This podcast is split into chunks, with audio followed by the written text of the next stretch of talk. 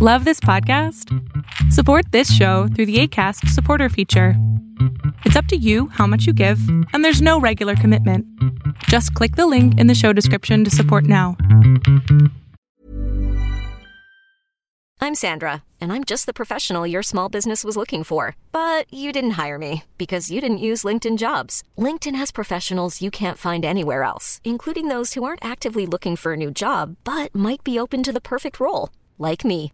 In a given month, over 70% of LinkedIn users don't visit other leading job sites. So if you're not looking on LinkedIn, you'll miss out on great candidates like Sandra. Start hiring professionals like a professional. Post your free job on linkedin.com/achieve today.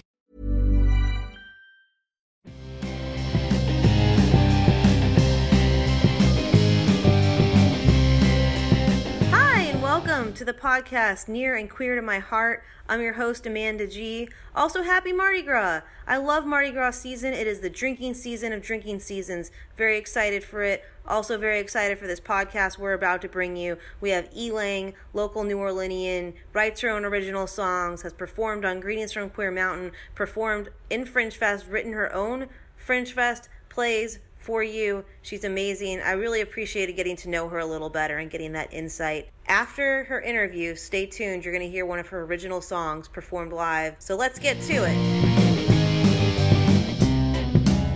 I am here with Elang, your performer name, Elang. Mm-hmm. I don't know what you want folks to call you out there. Elaine works, and also Erica Bradley more often these days. Yeah, that's right. You did get married, and we're going to talk about mm-hmm. that. Is that weird that your performer name is like Elang, but then you got married and now it'd be like Ebrad, but you haven't quite made that change? so, in all the name change discussions, we definitely talked about the stage name. Also, decided to keep Elang as Elang. And it was just another step in keeping like the stage character separate from who I am as a person, which is a line that blurs and comes back together every once in a while. Yeah, no, I always struggle with that too. So, you know, everyone wants to know all about you. Where'd you grow up? I was born and raised here in New Orleans. Between when I was born and nine months old, my parents owned and ran a bar on Frenchmen Street, which is, was formerly the Dream Palace. Currently, in its current iteration, is the Blue Nile. And then when I was about nine months old, we moved out to Lake Vista. And so I don't have too many, you know, not from being nine months old, memories there. When I think was in the second grade, they started kind of managing that, that bar and that building again. From the time I was in second grade to the time I was in seventh grade. So you were like going to Frenchmen in the Blue Nile as a child? Yep. Oh man. See, everyone that grows up in New Orleans gets the coolest stories. Like I grew up in the suburbs of LA. Nothing happened. I'm sure things happen in the suburbs of LA. But Yeah, we like made it to the finals of softball one time. Like we don't have the cool stories. Like my parents, I they never took. They still don't take me to bars. I'm 34, but There you go. It was really cool. So it was it became weird basically when I started going out as an adult. And everyone would be, you know, 17, 18 years old and everyone's like, "Yeah, let's go down to Frenchmen." And we'd go down and I would get up on the balcony up there and I'd be like, "I used to do my homework out here." Definitely good for uh, making conversations with people in that bar. Like, "Yeah, I used to live here." yeah. Or at least you weren't over it. Like you're like, I've been going here 15 years. Like find somewhere new. right? well, that that street has changed, you know. It, so the iterations have each been really different from when I was there as a kid to when I started going out there to where it's like now. So Yeah, so Frenchmen Street, I moved uh, to New Orleans in 2008, and when I moved there, Frenchmen Street was this gem that all the locals knew, and like musicians played everywhere, and it was you just went there and it was like all local. It was basically like Bourbon Street, but for local, so it wasn't as crazy, but it was like drinks on the street and music and happiness. And then slowly in the last few years, like the tourists figured it out. Someone put it in a Frommer's guide or some shit, or put it on the internet. go. The word got out, and then all the tourists kind of migrated there uh, from Bourbon. It, it doesn't have the same feel. A lot of people say. I'm I've only known it ten years. You've known it clearly your whole life. yeah, I think it's definitely different now. You know, I went to NOCCA in high school, which is the New Orleans Center for Performing Arts. So a lot of people that I went to high school are, you know, that I went to high school with were are now like jazz performers and musicians. So what I've always appreciated about Frenchmen Street is it keeping my friends employed, which has always been nice. You're so supportive. Yeah, yeah, you know. So you went to NOCCA. NOCCA's Mm-hmm. a really awesome school. Um, there's a lot of performing opportunities. Where you were doing theater? Yes. Were you And in okay? the musical theater class of 06. Okay. Mm-hmm. I'm a little older than you, but not not too too much older. So I, li- I like this. We'll, we'll keep going. Um, Yeah. I Yeah. just aged myself a little bit there. yeah. Well, and they have to do math though. So I'm 30. I just turned 30. Oh, okay, she did your math for you. She's so nice. I was like, you have to make them do a math or a riddle to figure that shit out. Well, coming from a performing arts high school, math not a strong suit for my friends. Did you even have math there, We did not have math there. or did you sing it? Was it like a singing thing? It so yeah. So if math was in the script, we would you know sing it or speak it as needed. Um, but well, the way the program actually worked was you would current now the current iteration of NOCCA I believe has like academic classes for those students, and you can go to NOCCA full time for high school, I believe. Um, at that time, I basically did the half day program where you would go to regular high school and take four hours of class, get on a bus or hitch a ride with a cooler older friend who had a car, and head downtown to NOCCA for singing class. And then you would have to take a third, uh, a fifth, a fifth hour basically of your social studies class. Um, It sounds like way more work than my high school. it is. it is. Because then you have rehearsals on top of that. So you would spend your summers like I spent in. Some people would take classes. We took classes at UNO. I took some classes at Delgado to get those like last credits. And then you graduated high school. Mm-hmm. Where where to next? Next, I moved to the Big Apple. Oh, you moved to New York City. You just went? I did. I just went to New York. Good for you. Yeah. It was really cool. So my senior year of high school was I graduated class of 2006, so that was the year of Katrina was my senior year. And I've been kind of preparing a lot of what NOCCA does is it prepares you for BFA musical theater. Bachelor of Fine Arts, that's the goal. So you spend your whole senior year preparing your auditions, you know, your 16 ballad, 16 bar ballad, the 32 ballad up tempo, serious monologue, comedic monologue, and then something else for extra. So See, all of that sounds like a foreign language to me. You're already professional in high school, and I have no idea. Oh gosh. Well, th- that's really what the goal is. And a lot of my friends that went through that program like have gone to on to do a lot of professional theater, which is really cool. But that year was, you know, it was hard. I, you know, I didn't. I ended up going to a school in Virginia for that Katrina semester, that winter semester. I was away from my family. My friends were all across the country, and so I really just started to question whether singing and dancing for my profession was the right thing to do. And I was kind of also being honest with myself about like what I would look like auditioning for regional theater, what I would look like auditioning for New York shows, and like that kind of traditional musical theater path didn't feel right for me anymore. So I went to, I started, when I started applying for colleges, I, I did a couple of auditions for BFA programs, which I didn't prepare properly for and I didn't end up feeling great about, but I really started wanting to go to this one school um, in New York called Eugene Lang. I knew that they had concentrations instead of majors. Everyone just gets a BA in liberal arts. very, very cool. And the school has a particularly great like liberal history, which is wonderful. And I really like the idea that I wouldn't have to decide what I wanted to do for two years. I like the idea of being in New York. I traveled there a lot. My mom had lived there. My sister had been in college up there. So Okay, so you'd had a little taste for it. yeah. And so I ended up going and I spent a couple years up there. Yeah. What did you end up not majoring? Whoa.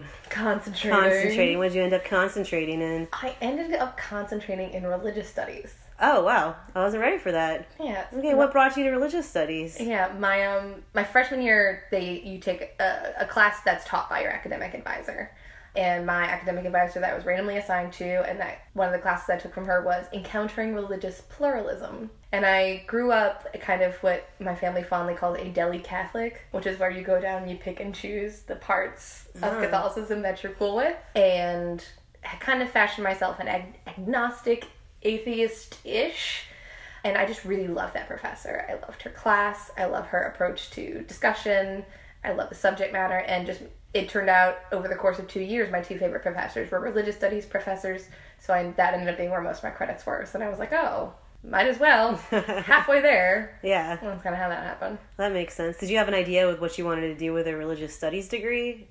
Or were you going to get back into theater? Like, or were you just Yeah. Like this is it? Because for me, that's how it was in college. Like, I went to a college with majors, and I majored in five different things by the end of my first semester because I fell in love with this. I fell in love with political science. I fell in love with history. I fell in love with film. I fell in love with all like economics at one point and business. I was like, I'm going to be a businesswoman, and then I was like, I don't want to be a businesswoman. This sounds terrible. So you know, I went through all those changes, but I had no idea what I wanted to do Yeah. at the end of it. I just followed what was interesting to me until it was no longer interesting because we're all 18, 19, 20, and that's how life works. Yeah. I think what kind of happened was so Lang has a really amazing writing program. Um, most of the classes that you take are cross listed with the writing program and can be a credit towards that writing concentration. You have to choose a primary genre and a secondary genre. I really loved playwriting. I love that I was connected to theater, but in a different way.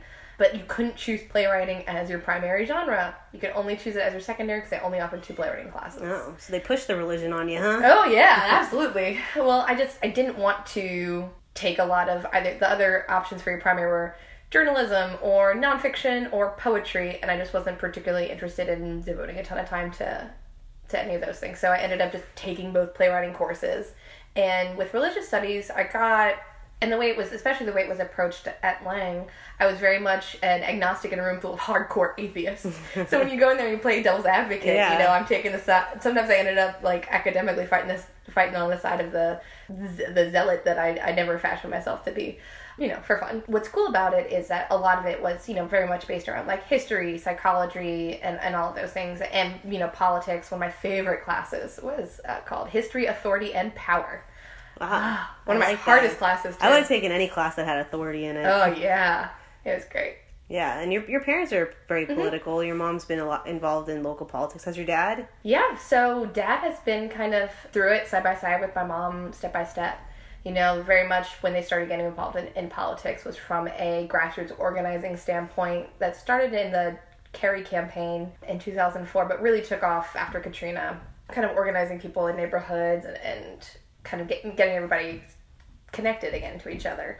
And so they started off with an email list where my mom uh, and my dad had come from like a computer database building. And so they would kind of tackle on each project together. And he would come at it from the technical side. My, my mom would come at it kind of from the political side. I love your parents so much. They're, They're like cool. they're like one of those couples that you're like you actually like each other. Like you still actually fucking like each other, and it's it's so cute and beautiful. And that's what you know. We'll get to Elang and, and her wife, but they're the same way, and I I love it. They're inspiring. It's also you're just like oh that's so it's so beautiful. It's so beautiful to see it in real life. You know, you see it in the movies, and and it's great. But yeah, they're totally on the same page, and they have some crazy stories about their radical days and about you know Katrina. And Katrina's always an interesting because for a lot of people especially at the age you were at when Katrina happened mm-hmm. like that changes the like you said it changes the the shift of your life because you had a plan and you could always come back to New Orleans and now you don't know if you can. So mm-hmm. it just it changes everything. Yeah. I think especially when like I, I I love the classic musical theater so much. In my current job, I will tap dance my way down a hallway, but it just it didn't feel it felt like I needed to be doing something different. It felt like it wasn't. I also just had to recognize at that point that I wasn't right for that field itself. Like part of it, I had literally spent four years at NOCCA, like doing training, doing per, one particular stretch that's supposed to guarantee you a to the floor split, a perfect split. If you do it regularly enough. And I did it almost every day for four years. And it was my senior year, the beginning of my senior year at NOCCA, and I was sitting front and center in the class because I was a senior. And I was down there, my split, and my, my, my left hip was still too far out. It was not properly rotated forward. And I looked up at my teacher, who had been my long term mentor for years, and I was like, I pointed to my hip and I said, Is this hip ever going to be in the right place? And he looked at me and he said, No. and like it was all kind of part of a wake up call that like I didn't have that there were parts of theater that I really excelled at, really loved. I think I'd always loved being on stage and thrived in the presence and the light, but did not have the chops as a dancer or the chops as a vocalist to be a serious contender on a regional level, let alone a New York level. Yeah, and there's so yeah, there's so many pieces to that. You can't just Mm-hmm. like and with you know because I do stand up, I don't have to worry about you know if your voice sounds shitty, you just make fun of it. You know, if I'm too short, who the fuck cares? Like, Mm-hmm. There's none of that. But I think with like theater and acting and different types of performances, that Mm-hmm. stuff matters, and a lot of it's out of your control. Like I can't touch my toes, so the fact that you even got as far as you did in that split to me is amazing. And to you, you're like, what happened with this hip? And I'm like, how Mm-hmm. did you get where you? You know, it's all. uh It's a definitely a It's all matter of perspective, degrees. yeah. for sure. I think another element of it was control, and I couldn't. I didn't. I stopped, especially probably in a time where I so much was out of my control. The idea of putting the next ten, if you're lucky, years of my life in the hands of other people and their opinion of me just didn't seem to be something that I could really handle. I just And did you always want to be a performer, or were you like a kid that performed and kind of fell into that? That's a really good question. My first memories of theater are watching my sister on stage. She was almost three, two and a half, three years older than me, and she did plays. I actually, I guess I don't know what got got her doing theater. I should ask. um, but she, you know, we had both taken ballet when we were young, and then kind of not so much with the ballet. My mom, my mom before her political life and before her life as a mother had been a professional ballet dancer. Of course, your mom's done everything. That's why I'm like, of course she all. was. Of course she was. She was a professional, whatever professional blank fill in the blank. That's Yep. your mom. Yep, absolutely. And so, very much knew the life of performing and just seeing Megan on stage. And I would just, apparently, as a young, you know, I guess, I don't know, I'm the, yay, high, three feet high. How old are you when you're three feet high? I don't know. I don't know. But I would go up to the front of the stage and I would watch. And she was in Your Good Man Charlie Brown and she was Marcy. And I, from watching her rehearsals, got cast in the role of Woodstock's friend. All right, that's your first credit. It was. There were several Woodstock's friends. I was obviously the best one. Um, but I started doing it. I did that. Um, she was in The Music Man, and I weaseled my way into that. And then we started doing plays uh, with a group called Summer Stages. Just every summer we do a play. There was a younger kids group and an older kids group. We would do those plays every summer. I also started doing plays at Nord, um, at the Ty Tracy Theater, back before it was the Ty Tracy Theater. I think Summer Stages currently is uh, Crescent City Lights Youth Theater. Okay, I've actually heard of that. They've they do some great work. Yeah. Um, so I spent my summers doing that, and then it it was both. I fell into it, and I always wanted to do it, and it was hard to step away. Cause I always wonder that, like, you look at like Tiger Woods or like Venus and Serena, Mm-hmm. and you're like, at, at- two years old, Tiger Woods' dad put like a two year old sized golf club in his hand, and it was like, how do you know that like this was he happens to be really good at it, Mm-hmm. but how do you know that that's his passion? And like, did he fall? Like, did he happen? Does he love golf? I don't know. Mm-hmm. I mean, yeah, maybe we don't want to talk about Tiger, but like, do Venus and Serena love tennis? Like, No. it, or was it just like they're uh, were trained to do it their whole life, and it's just kind of what they do now? Yeah. So I always think that you know the chicken before the egg kind of question with performing is is interesting because some people fall into it, but when you start as a, as a child, it's like that's part of your development. All right, so you're in New York. I'm in New York. You got a religious studies degree. uh huh.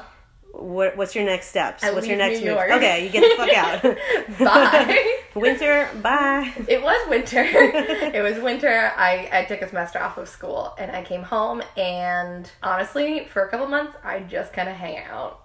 My sister is home. She and I lived together in New York for a year. And that was her senior year, my freshman year of college. And then I lived, moved into an apartment by myself. And then she moved home. Um, I guess I was in New York by myself for about a year and a half um, before I took a semester off and moved home. And that semester has now lasted oh what is it? It's not quite 10 years. She- she's I looking at the watch. i guess it's i guess it's a seven year semester off at this at this point. Um i came home and i kind of hung out for a couple months. I got the mardi gras that year. It was a great year. I believe that was the year that we were pirates and then my parents were like okay if, if you're gonna be here you have to get a job That's fair. it was fair. Yeah. Uh, it was fair. And so I started working at a retail store in the French Quarter and just kind of found myself falling into a retail career. And then that was actually right when like the economy crashed. Yes. I guess this is am I in 2008 now? I'm at some Probably like 2008 to 2010. That's if, about where we're uh, at. the timeline of my life matches up I think with, that's about where we're with the economy crashing. And then it just didn't really feel like it made sense for me to go back to New York in seven months. And so then I took another semester off, and then a semester became a couple years. And around this time is when I wrote my first. I, re- I was really into writing at this point, playwriting, and this is where. So hanging out with my group of friends that worked at this retail store is how Elang was born. And Elang, we would have craft nights where we would all go over to our manager's house, who we were all it was like seven people working in the store and we were all best friends. It was very cool. Now, when we had to uh, have tough conversations with each other, it didn't always go well. Yeah, there's the like, you've been late three times this week, but I love you. It's the you I just- know you're going through some shit, but yeah. It's like I know I know your stuff's going. I know we were all out hungover last night, but you still need to come to work. Yeah. And uh, okay, you can't just stand by the register and ring everything up under your your your name to get the commission. yeah. not okay.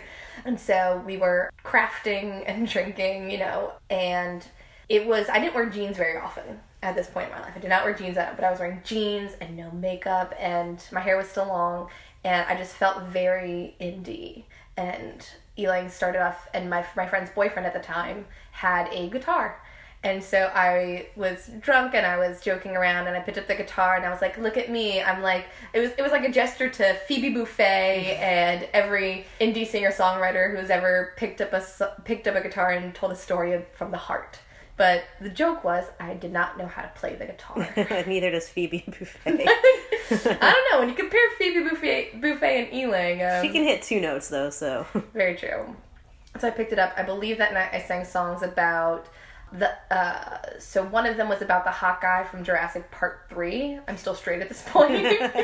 um, kind of straight. I'm not really. I'm not really that straight now. yeah, I was like, you say that, I'm like, there was a hot guy. I have no idea. Yeah, yeah, yeah. It's like there was a, a guy. Sam Neill's like assistant in Jurassic Park. Okay. hmm And there was there was some joke that Elang was making about like how he steals the egg in that movie, Mm. and that causes Velociraptors to go after them. So I was making sure that he had stolen my eggs, and something about that. And so just a couple of like random things that she was singing about. And so Elang became this character, and when we we would get together, we would have our parties, and Elang would do a set, and that's how Elang was born.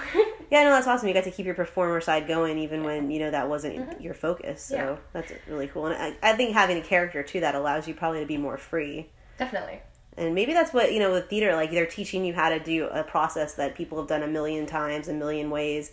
Uh, you know, and and there's this focus of like this is how we do theater. And then when you're Elang, you can do whatever the fuck you want. Your Yeah. songs don't have to have a verse. They can just be all like whatever you want to do. You could do it, and that seems more your style. Definitely.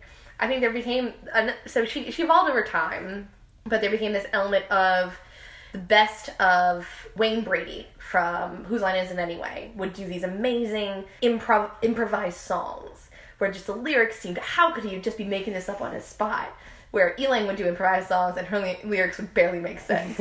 Occasionally hit on something hilarious and brilliant, but most of the time just flailing. Yeah, and the other thing is even when you hit something brilliant, because I do this in comedy sometimes when I'm like, I have this idea and I'm just going to go on stage and like vomit it out and see what mm-hmm. happens. And even if I hit something brilliant, if I don't record it, I have no idea. not coming back. And when I ask everybody, they were drinking, so it's not Exactly. helpful. So you have those moments you have to remember them or record them so that you can at least play it back and figure out what the fuck you did. Yes, definitely. There was, and so around this time is when I, I wrote my first show, which was uh, called Elang featuring Plan B. And I, I also feel like I need to clarify the spelling of Elang at this point is a lowercase e and then a period and then lowercase l a n g. As people have known me and, and call me Elang, a lot of people around New Orleans think my name's Elaine. They they just think my name's Elaine from like from from Seinfeld, like a regular name. they just think that's my name and why it's my stage name nobody knows. Yeah, I never knew because I met you uh, as a performer. You Mm-hmm. performed in a show I hosted. I met you as Elang, and then I, I hear people call you Erica, and I'm like, yeah, I'm like, who the fuck is Erica? And I'm like talking to you. So, and I always feel weird too when I meet people with a stage name Mm-hmm. that like that's the name that's in my in my head, and then I'm like, but they might not go by this in real life. But Mm-hmm. I don't know, so I never asked. I actually never asked you.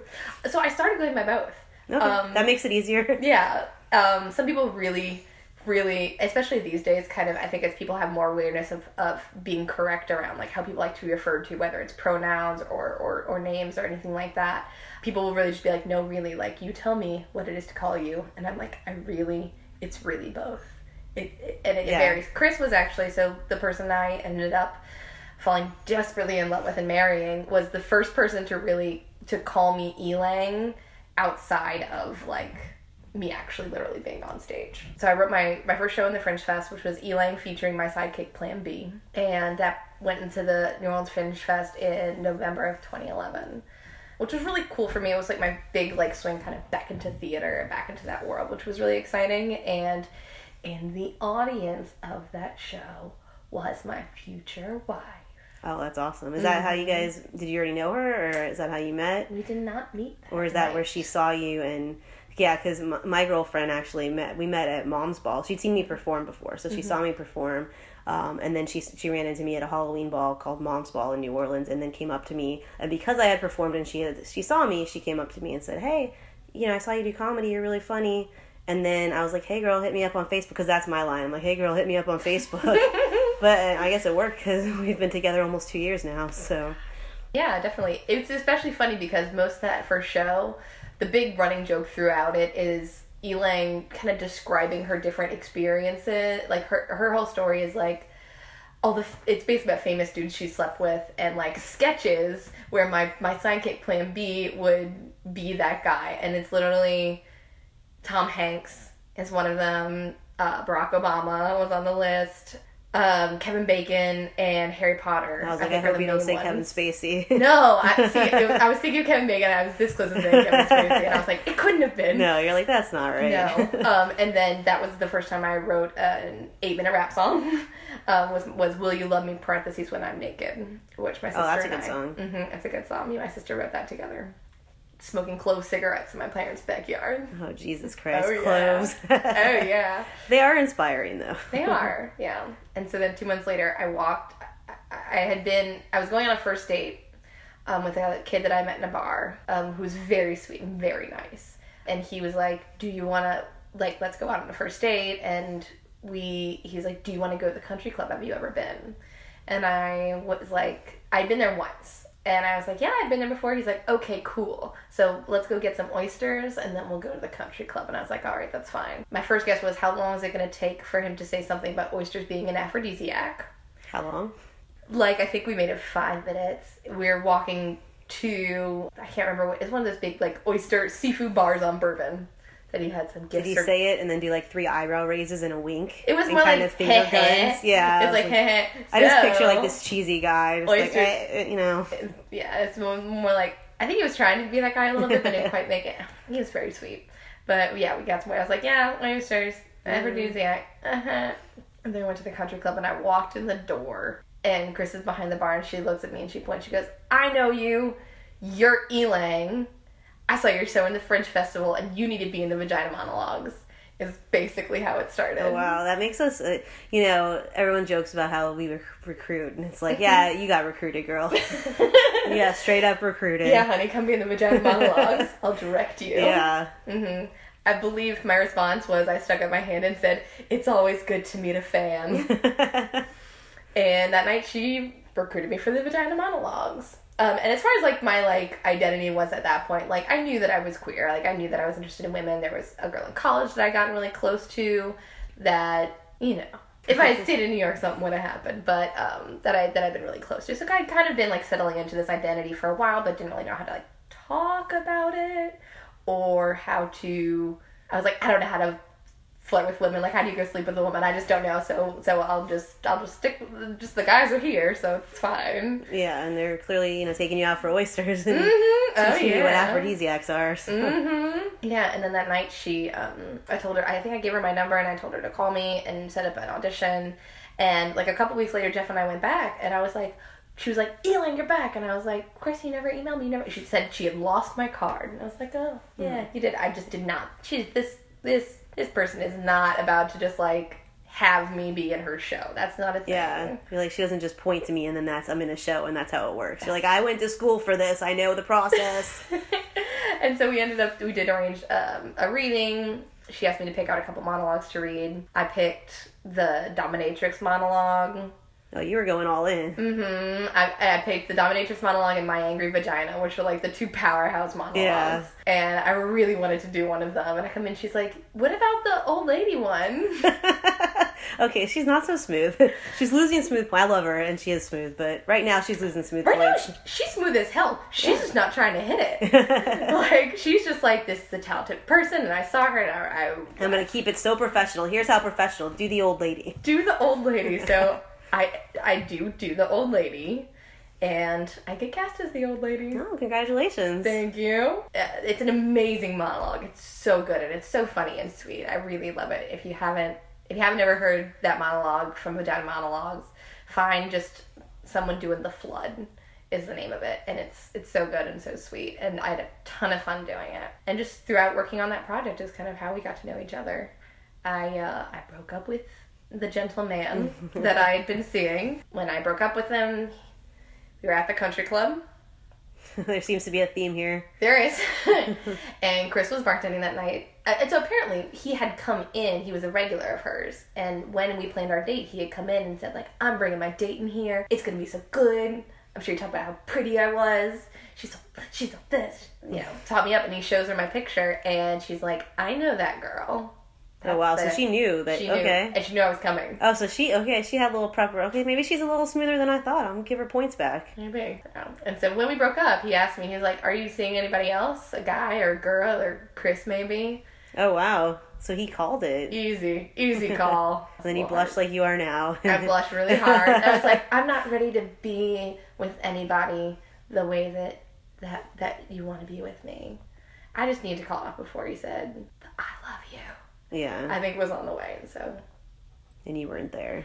I wasn't. And he he was very fun and very sweet guy. Um, he treated me very, very sweetly. But it was just time for something else.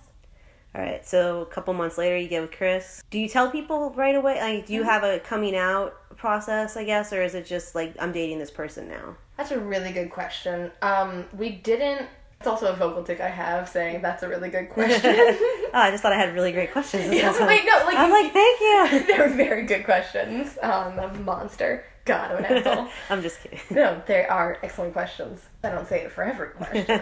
That's true. That is Uh-huh. true. I have to earn it. You do. She so we didn't date or use words like girlfriend for a really long time. We got very close very fast. She was really important to me really quickly. We spent a lot of time hanging out, not romantically, but like working on the project, going out, staying out way too late. One particular like well the first night we went out out, we saw the dawn Oh wow. and I called out to work the next day. and that day she brought me to her mom's birthday party. I was her present.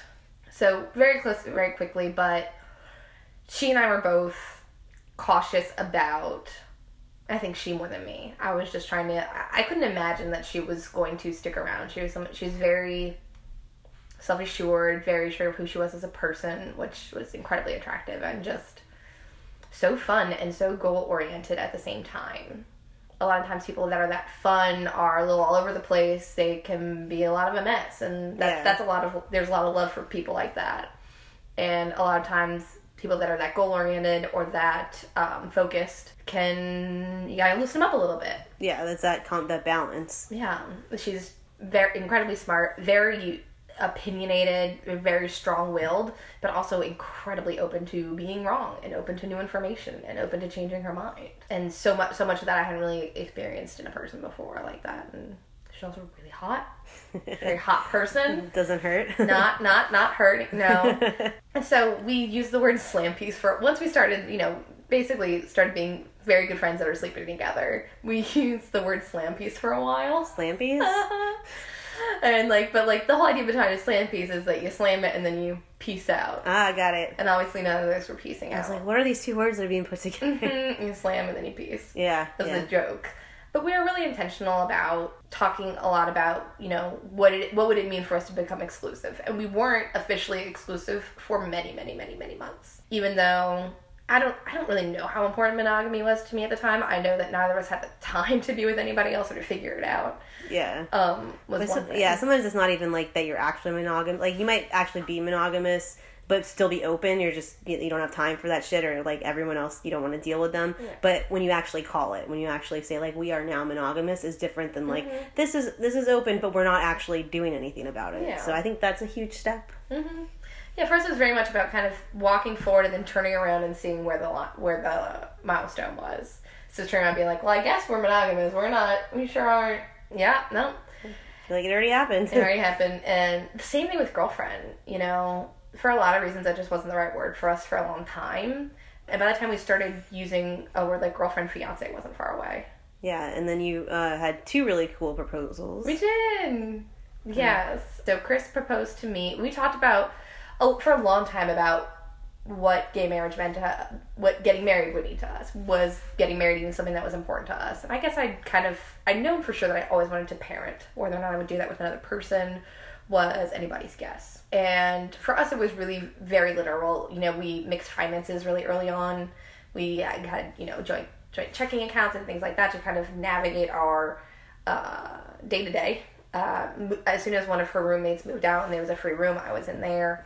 It started to feel like that level of seriousness down the line. And for us, it was less. Rom- it was very romantic, but also the whole. We we weren't doing it to be married. We were doing it for, you know, to have for each of us be protected and for any other you know benefits that would come from that paperwork being sealed And so it was April twentieth. I don't know what year. And then uh, we were planning a, a beach vacation, uh, like a beach weekend. We would we would very often do weekends in Pensacola or a couple days. One of the first, the first time I think we went was for Pensacola Pride, and that year I just happened to have Memorial Weekend off. And Chris was like, "No, you gotta come. This biggest gay party on the beach. It's amazing. Get in my convertible and come with me to Florida." And you're like, all right, I was like, "All right." that sounds great. Sign me up. It was, and we camped on the beach. We had a great time, and so we would go every. We've only missed one year since we've been together of of that that particular Memorial Weekend event in Florida, which is amazing. And if you are at all interested in a bunch of gay people on a beach and you haven't been, uh, highly recommend. Would go again. And so, but we would do just an occasional beach weekend. Like any weekend I was free. I'm like working retail at this point. I do not have a lot of weekends off, but when I had one, if it was warm weather, we would drive down there. And so she was just really, really recruiting this weekend to try to get our friends going, to try to get more people to come. We ended up with a good crew. Um, a couple friends of mine that hadn't come with us before. I think we had in total like nine or so people that that were just planning to come down for the day. Even and we went down there and we always multiple times we've gotten like a like a baby pool to inflate and to use as a boat. It is very fun to go out on the ocean. That's very smart, yeah. Mm-hmm. So that's easy too. I'm like, I can do that. You can do that. Yeah. You too can boat. Everything else in the ocean seems too complicated. just giant floaty. That's all you need. And so we had one, and then so we blew, we blew it up, and Chris was like, "No, I need to blow it up." And she kept telling me not to drink too much, and I'm like, "What is the big?" That makes me want to drink more. This is what I'm saying. She's like, "No, it's just it's gonna be a long day. We've got a lot of people here. and I just need you to not." And I'm like, "All right, mm. fine." and so we go and we get in the boat, and, and she's like, she announces to everybody, "We're gonna go take the boat out. Does anybody want to come?" And like we have like one friend with us who like always says yes to anything like activity related, and I expected that there's room for five in this boat, and I'm ready for a crowd. Everyone's like, "No, we're good," which was clue number one. Yeah. No one's coming up on the magical boat ride. It's the whole act natural. Mm-hmm. And then they don't. Exactly. And so we go in the water, and it's very cold. And she we, she takes the um we take the boat out, and Chris is being very very butch, and uh, I'll I'll pull it I'll pull us out. You stay in the boat, sweetheart.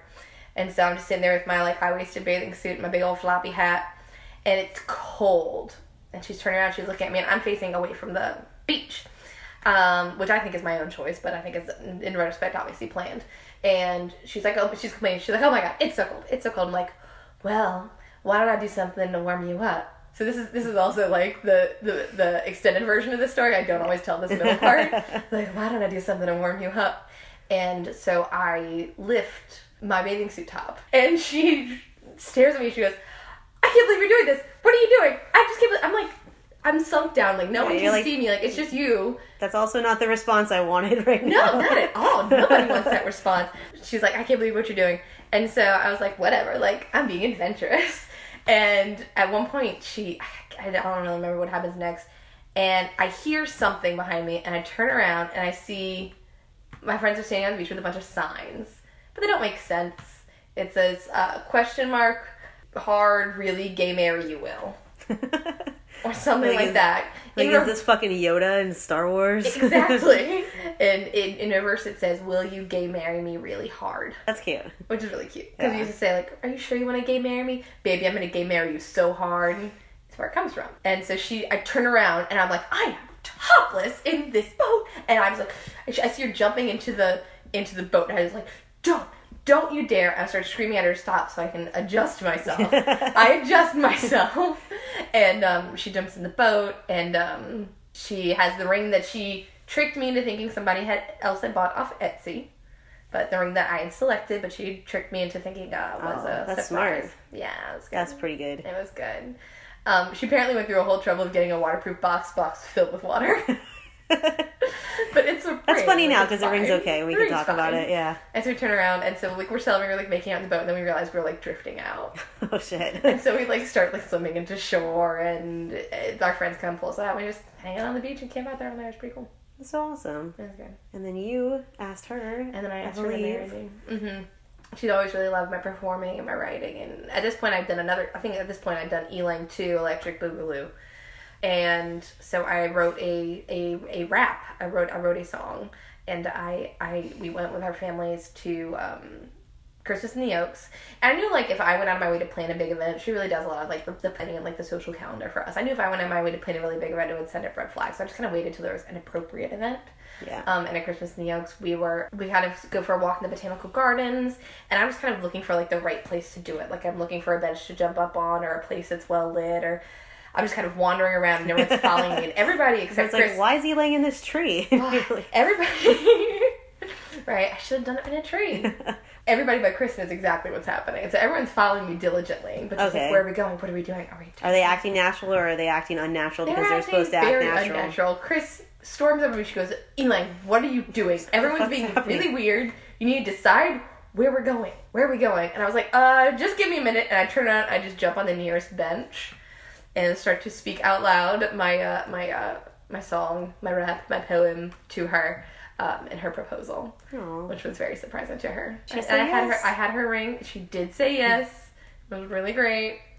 Yeah, it was delightful. And you guys were the first gay couple to be married in Orleans Parish. We were the first gay couple married with a license issued in Orleans Parish. I was like, I knew there was a technicality. There was a technicality. I wasn't sure if you got the license first or someone else had mm-hmm. got the license, but you actually, you know, Yeah, made so it. There was the a marriage. couple that got. There was the first couple that got a license in Louisiana, which is a couple in Jefferson Parish that actually worked for the county for that clerk's office. Then there was a couple who had the day before been the first. They were the first guys like at the Office of Vital Records downtown. As soon as the ruling came down, they like went. They're like, okay, license please, and then they tread water all day denying a license, basically. The next day, they get a license from Jefferson Parish, come back to New Orleans, and they get married here. Then Chris and I, I believe the next day, go to the Algiers courthouse, take a ferry over um, to the Algiers courthouse, and um, get married there at 2 p.m. Reporters had been calling them all day, apparently, saying, "Who's there? Like, are you gonna get married? Are Yeah, you gonna? Where's all the queers? Is Where the are they queers there yet? The queers in the house? And we're like, no one ever Where asked us at? that. Where's the line?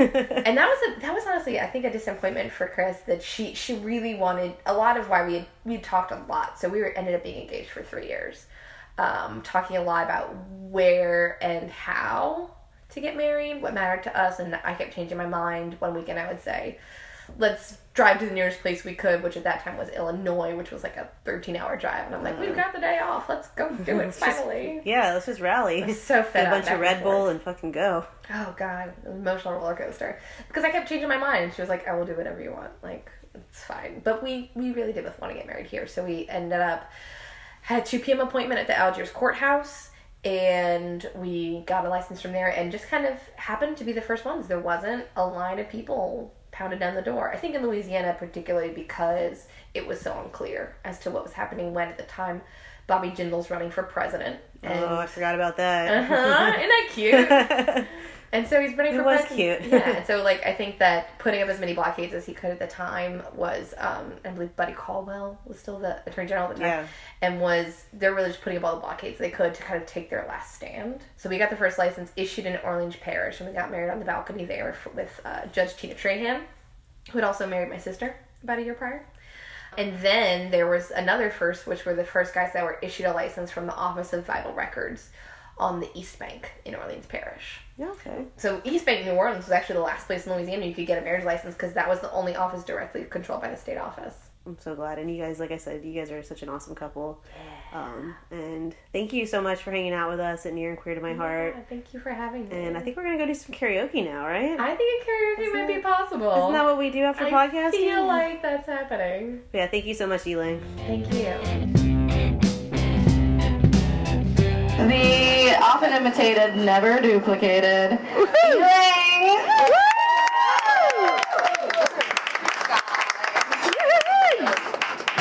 The nicest thing anyone said about me. I'm just gonna start. I wake up in the morning at the crack of dawn. I hit snooze, snooze, snooze on my 6 a.m. alarm. I roll my body over on the other woman in the bed. Her eyes flicker open and she gently strokes my head. Another magical day with my baby Butch. They were celebrating and we're living that wife life today. Get in the car and I go to the grocery store. I gotta get some food to feed our family of four. Oh, we don't have kids yet. We live with my my mom and dad. Hi, mom and dad. We're saving for a down payment on our very own pad. I'm millennial. I know we have our limits and our boundaries to ensure that we all can get a little privacy. Back to dinner, y'all. We're gonna have some meatballs and spaghetti. Then for dessert, I'ma bake a funfetti. Spend all day in the kitchen, just where I'm supposed to be, because I like it in there. Not because society expects women to be there gently and subserviently. Honey, I'm in the kitchen because I choose to be living the wife life. I gotta push a button, pearls, and a house to keep. That's the wife life. Make dinner, watch Rachel Maddow, then go to sleep. That's the wife life. I love myself and I love my wife. I'm subverting the subversive every day of my life. Now my wife does her wifing a bit different from me. She's her most comfortable best in a white Hanes tee. No dresses in her closet, no heels on her feet. She's the handsomest baby butt you ever did meet. Sorry, now I don't mean to objectify her, but in the sky of my libido, she's a frequent flyer. But as a wife, she is more than a piece of ass, though I admit she is a delicious piece of ass. Did I mention that she's got a ridiculous ass? But what I admire is her mind running a million miles a minute, thinks it up and executes, no hesitation. She's committed, always questioning the quo of the status that's before us, devouring life like a tyrannosaurus, and she is sensitive like a clitoris. And she's the master of communicating, the one who's analyzing and articulating the mile-wide minefield inside our minds. We're gonna talk and figure out what our thoughts are about. So at the end of the day, there is still no doubt it's just me and my baby and our Kate McKinnon Bieber pals. That's the wife life, y'all. Full face of makeup, fuck the patriarchy. That's the wife life. My wife doesn't wear makeup, fuck the patriarchy. That's the wife life, y'all.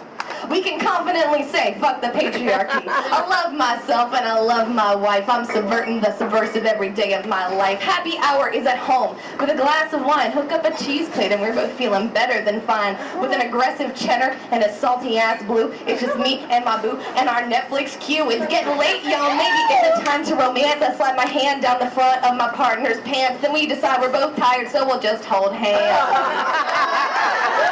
I've someone legally obligated to tell me that I'm pretty. So no, monogamy doesn't have to be shitty. Just you and me and the birds and the bees between the sheets at least once a week. Sometimes it's more, sometimes it's less, but I have a lot of fun when we undress. I just lie there and flop around. I know you like it when I make those sexy sounds.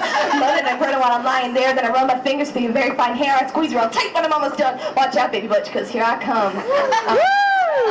Um, Um, and someone feeds the dogs and someone feeds the cats and put on PJs in the West Wing, and that is that. someone puts on coffee, someone else forgets and snaps, someone apologizes for overreacting again. Someone just has to stay up and puts her headphones in. Someone reaches over for one last good night kiss. Someone is sleeping like an angel, and we're living our bliss, and that's the wife life, y'all.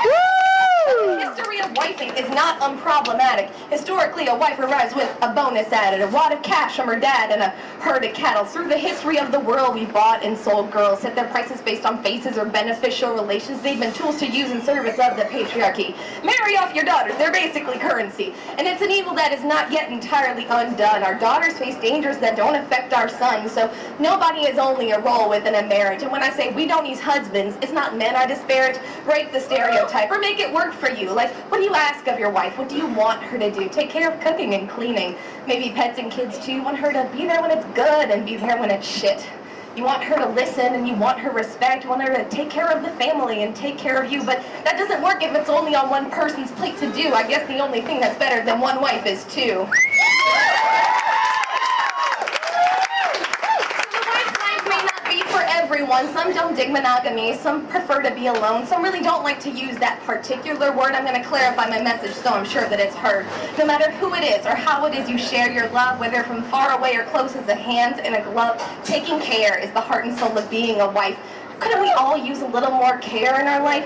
Take care of each other in the space we share. Let love in and dish it out from each moment to another. Maybe we all should just be wives to each other. Live the wife life. That nice things. That's the wife life. Together facing the challenges life inevitably brings. That's the wife life.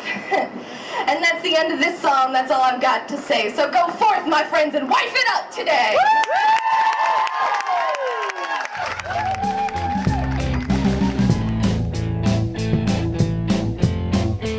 Thank you all so much for tuning in. Thank you also to our guest Elaine for sharing her world with you. And thank you to our sponsor Deskables. Hate cooking and yourself? Does meal prep stress you out? Need a quick bite to eat so you can spend your lunch alone in your office for your daytime cry? Have we got the product for you? Deskables. These affordable, easy to eat meals will satisfy your hunger and your wallet. We have so many varieties bologna and cheese, bologna and bacon, even just plain bologna. Just remember, a sad lunch is better than no lunch. Found at Dollar General, Dollar Tree, Family Dollar, and any other store with the word dollar in it. Special thanks to Jessa Fallon and Ryan Golub for your help editing and producing the show, and to Laura Sanders for creating our logo. Thank you to all our friends and supporters out there. You can check out Greetings from Queer Mountain live in New Orleans, Austin, and New York City. Check out our Facebook page for more information. Thank you!